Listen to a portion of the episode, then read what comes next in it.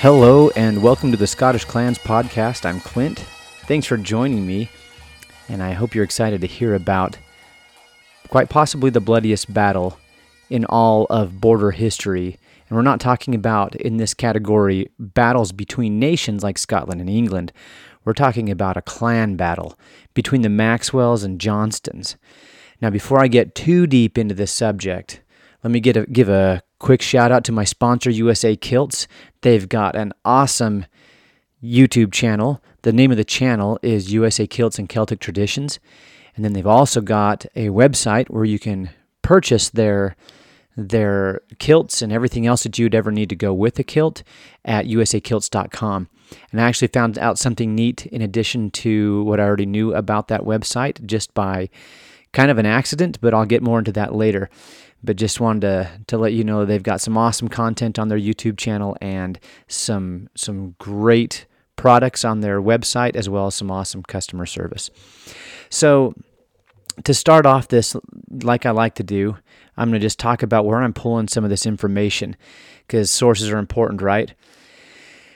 I there's a I was it's interesting to me if you've been listening to this podcast for any amount of times any amount of time and you've this isn't your first episode, you'll know that I, I'm super interested in the origin stories of the different clans, and specifically, I'm really interested on or about where these people come from, ethnically speaking.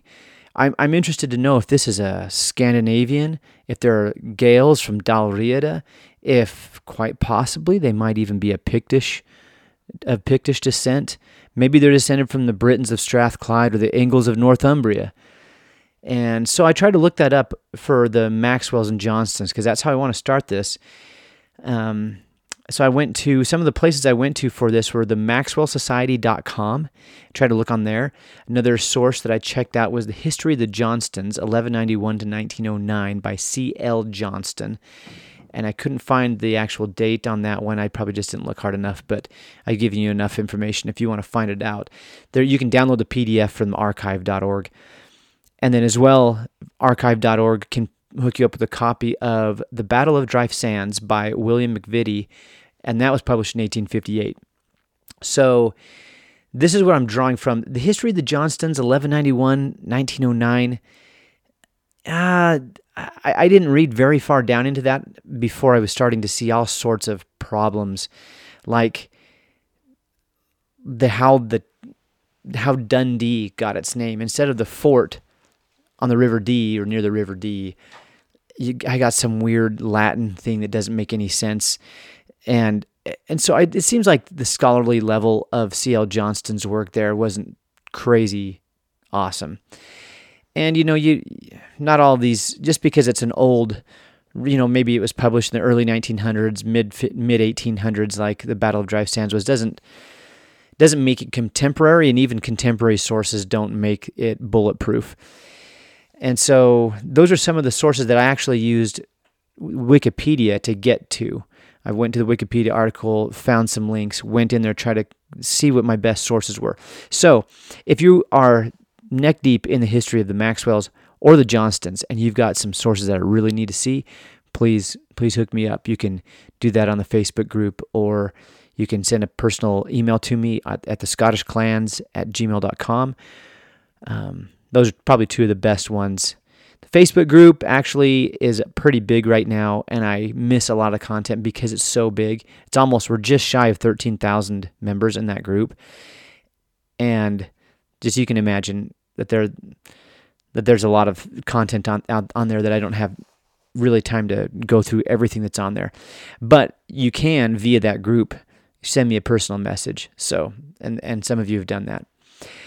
Anyway, so that's my sources that I'm pulling from. And like I told you, I use Wikipedia as a springboard to find those sources. And what I'm probably going to do for this when I actually get to the narration of the battle is I'm just going to pop over to the Wikipedia page. The Wikipedia page pulls most of its information from the Battle of Dryfe Sands source that I just mentioned. It's not the only source that it uses, but it it seems to rely heavily on that source, but it cleans it up a little bit and pulls in some things from other sources. So Um, that's I'm probably just going to go to the Wikipedia page and just read off the account of the battle from there.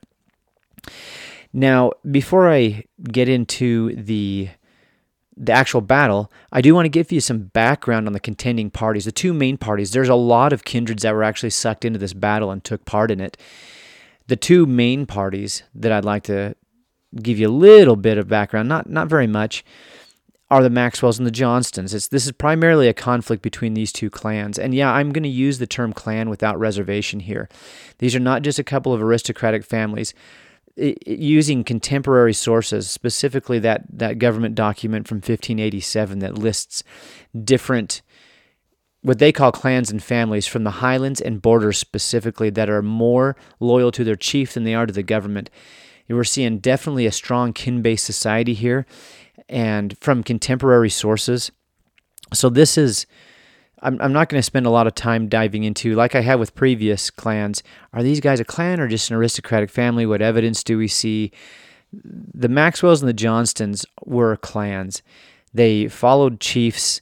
They went into combat, whether it was with each other, whether it was with other Scottish families, or um, often across the border into England on raids they did so as a functioning kin group in a very, very similar manner to the Highlanders. Okay, so the little background on the Maxwells. They're likely of Norman origin, but the, we do not have an unbroken chain of ancestry like some of the other Norman families do. We have pretty good records for the Bruces, for the, the Balliols, for the Stuarts. Um, even some pretty good cases have been made for the Elliots being of Breton origin, like the Stuarts. And, eh, you know, Freskin, the Flemish knight who was given a large territory up in the province of Moray, formerly the Kingdom of Moray. And we got got into a little bit of a Facebook conversation about that earlier about the connection between the Murray name and the province of Moray, which actually might be a, an upcoming episode pretty soon. Anyway, those some of those families have really well documented lineages back to either their they stopped in Nor- in England for a couple generations, or sometimes clear back to Normandy, or or Brittany, or Flanders, wherever they're coming from. We know where they're coming from, even in the case of Freskin, the the Flemish knight. Um, I don't, I'm not sure if they've tied it right back to Flanders, but we all know that he was a Flemish knight, and that's pretty well established. With the Maxwells, it's not quite so much. Um, the MaxwellSociety.com that I was reading for the Maxwell origins said that the first person on note as obtaining this territory in near a place that was called Maxwell or Max's Well this person had a Norman name of Herbert. And so they're saying, hey, it's a Norman name. It's a time when Normans were being given territory in this area. Let's stack up a few clues and call them Normans. So I don't have any huge problems with that leap because I don't have any better information. The so the place where they were given territory in was Nithsdale. That's where this Max's Well that they originally obtained possession of land around is located. Nithsdale is a glen or a strath, if you're using the, the Gaelic, that is which is a river valley that runs along the River Nith north and south. The Maxwell chiefs held the position of warden of the Scottish West Mar- March off and on since 1476. So that was a very important position on the Scottish borders, and I'll go into that in just a little bit. Let me switch over to the Johnstones. The Johnstones, their connection to a Norman lineage is less established, or I found that the, the clues or the evidence for it were less solid than that of the Maxwells. And I, I, here's here's something I, I wonder about. When when we have when we don't have a strong connection back in there to an established lineage, let's say to the Normans, why wouldn't the Johnstones be a local family? Raised up from maybe the Britons of Strathclyde, who go back in generations and generations before the Normans came, possibly a, a family of note. And even when Normans are being handed property in some of these areas and being set up by the the Canmore dynasty, who were big fans of the Normans, why isn't it possible that there is a local British family who, like I said, Britons of Strathclyde, who could have earned themselves favor of those in power and obtained possession and, and, influence in these areas. That's just a theory, and I really don't have a lot to go on other than it's a pretty shaky connection back from there to um, to the Normans. So I don't know. I, I don't. I haven't heard anybody made a really make a really solid argument. Like I said, the history of the Johnstones that I had looked up by C.L. Johnstone, it was all sort uh, full of all sorts of historical problems in it, and so I am not really wasn't really that confident in it. So if any of you have a solid academic source for the Johnstone origins, I'd be really interested to hear it or to see it. If you can hook me up with a link to it. Um, the Johnstones were the most powerful clan in Annandale, which runs along the River Annan, and it runs parallel, north and south, parallel to Nithsdale to the east of Nithsdale. They run parallel to each other. So you've got these these rivers with a range of hills, hill country in between that separate these two these two straths or dales. Just like the Maxwells held the office of Warden of the Scottish West March off and on since 1476, the chiefs of the Johnstones also held the same office off and on, but their first time that they were involved in that position goes back almost 100 years earlier to 1388. Now, so let's talk about the this let's set the stage here in this border country. So I do have an actual full episode on the border reivers back in one of my earlier episodes. If you scroll back way, way, way back, I give an introduction to the border reivers. And it's interesting that I had a Facebook on, on Facebook, I had a listener of the podcast say, Hey, could you do something on the I think they were asking for the Johnstones. And I, I said, Hey, go back and check my episode episode out on the Battle of Dryfe Sands because I was positive that I had done this already. And then I got I was gonna hook her up with a link and I got looking back and looking back through all my episodes to grab the URL and just pop it in Facebook. I couldn't find it. I was certain I had done an episode on this, and I may have mentioned it in that earlier episode on the on the border reavers, but I sure couldn't find a, a solid episode on this. But um, so I do have an episode on on the uh, the border the border reavers, the border clans generally, but so if you're listening, you listener out there who I told you, and you're like, I can't find it. Well, neither could I. So I gave you bad information. Here's so I hope you're I hope you're listening to this because this was largely thought of this episode because I couldn't find an episode that I was sure I'd done. I thought, well, if I haven't done it, I should. So the give me so to give you some context of the border country, you have you have and this these conditions really originate back during the Scottish Wars of Independence. You have Scotland and England just going at it back and forth, and every time that an army passes through, they just lay waste, and it becomes really unprofitable for the people living in this country on either side of the border, what what eventually became the border, to raise crops. So cattle become definitely the the um, li- livelihood of choice now, there are some boroughs that are established in this area, but um, largely it's a cattle economy. Now, neither crown was interested in enforcing their will in this area. So it becomes kind of this lawless no man's land. Now, eventually a system develops called the marches, the war, the the there's a system of marches, which which really is a goes back to a, a word that means frontier or border country. And on the English side, you had the English West, Middle, and East March. They, they've divided the territory, the English territory along the border, into these areas they call marches East, Middle, and West. And on the Scottish side, they have a mirroring system of marches. Once again, West, East, and middle and they don't but they don't exactly line up and this is really easy information to find on the internet but each march had a warden that was appointed i believe by the crown to hold that position and to be kind of in charge of um, establishing some kind of semblance of law and order. Now, the, one of the problems was these wardens were neck deep in local politics, feuds, and so maybe you'll get justice if you have some kind of kinship or other connection to the warden. But if you're on the opposite side of where he's decided to land, then you're going to be hard up for any kind of justice. And so we do have this system of which in the highlands, the, this kin based society can go back as far as we have records for these people. Clear back to the kingdoms of Dalriada, and we see a, a kin based society there. On the borders, my understanding is that it develops out of these situations. In order for them to have any kind of protection or be able to redress any wrongs or appeal to any kind of a system of order, they have to band together in these kin groups.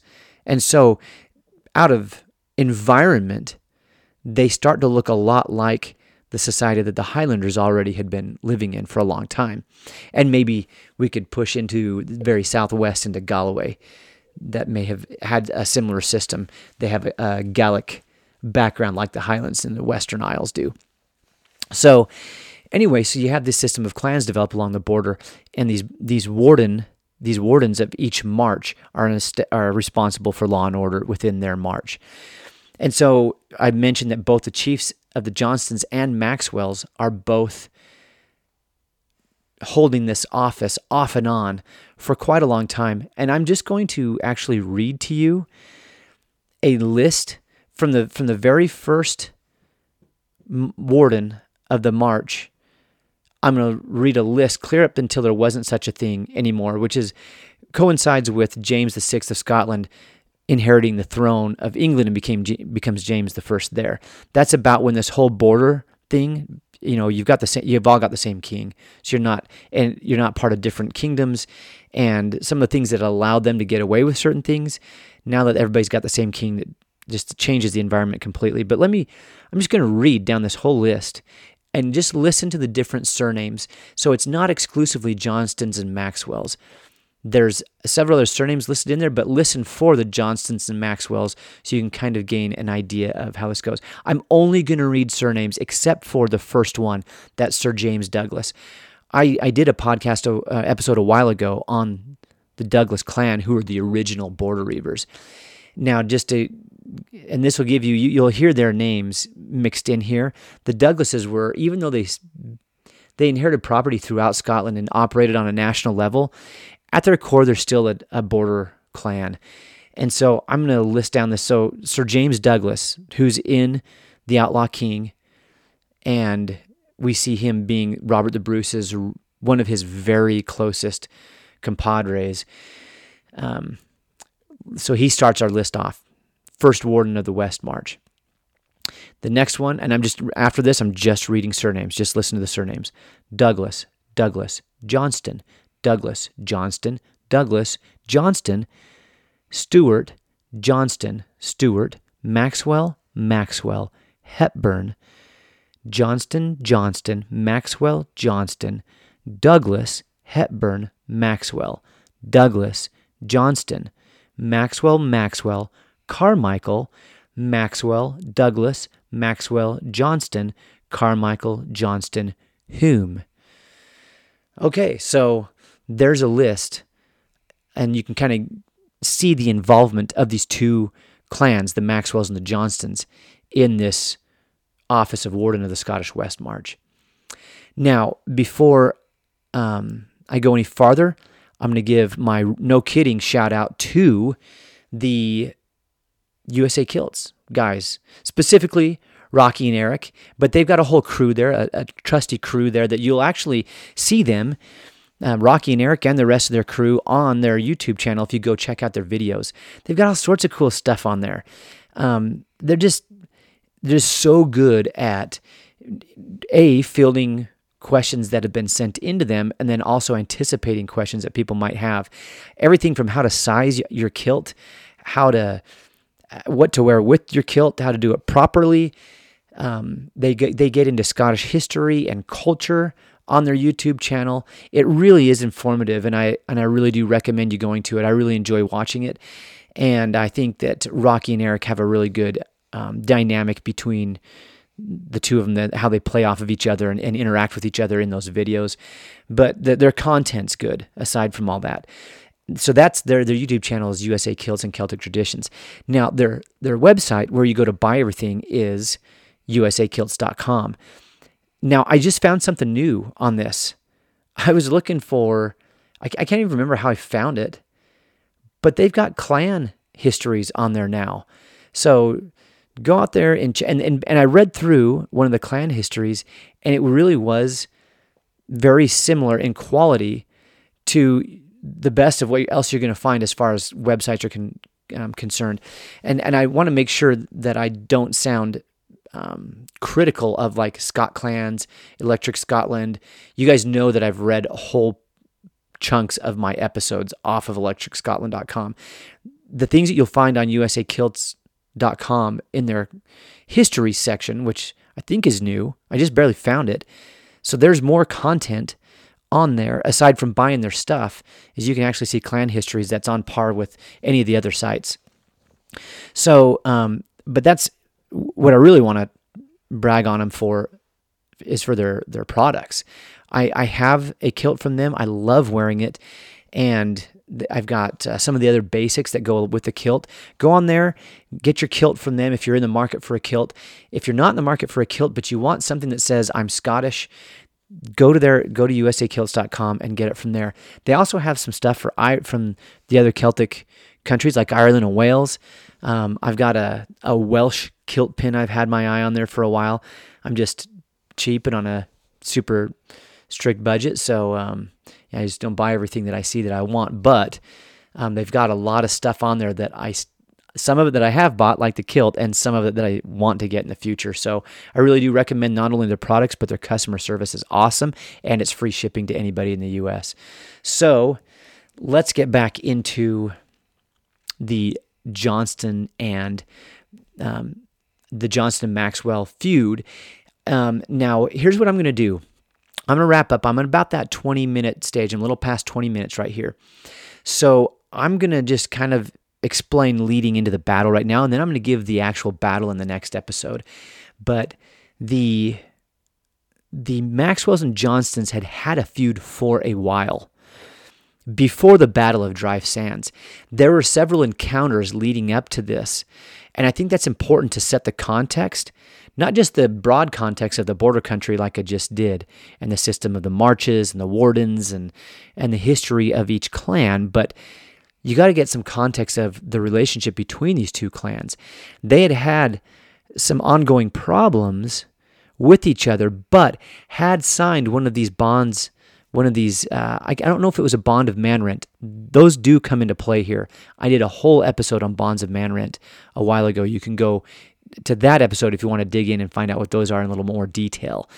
But um, they had had problems and then they'd gone settled it and gone into a truce and then they broke the truce and then they had huge conflicts and killed lots of each other including chiefs so here's what i'm going to do i'm going to jump into that on my next episode and I'm just gonna and I'm gonna get in there. I'm gonna tell you the whole story, the Battle of Dryfe Sands. I'm gonna give you more detail on the events leading up to it, and and then I'm gonna break it down afterwards. And if once again, if I go too far past the the 20 minute mark and telling that part of it, I'm gonna break off and make a third episode, so a part three to this, and I'm gonna maybe discuss some of the things about that battle, some of the details that I think are of interest, at least interesting to me, and hopefully interesting to you so we can understand these clans better, maybe and also understand the nature of clanship and and some of the other interesting details that play into the Battle of Dryfe Sands.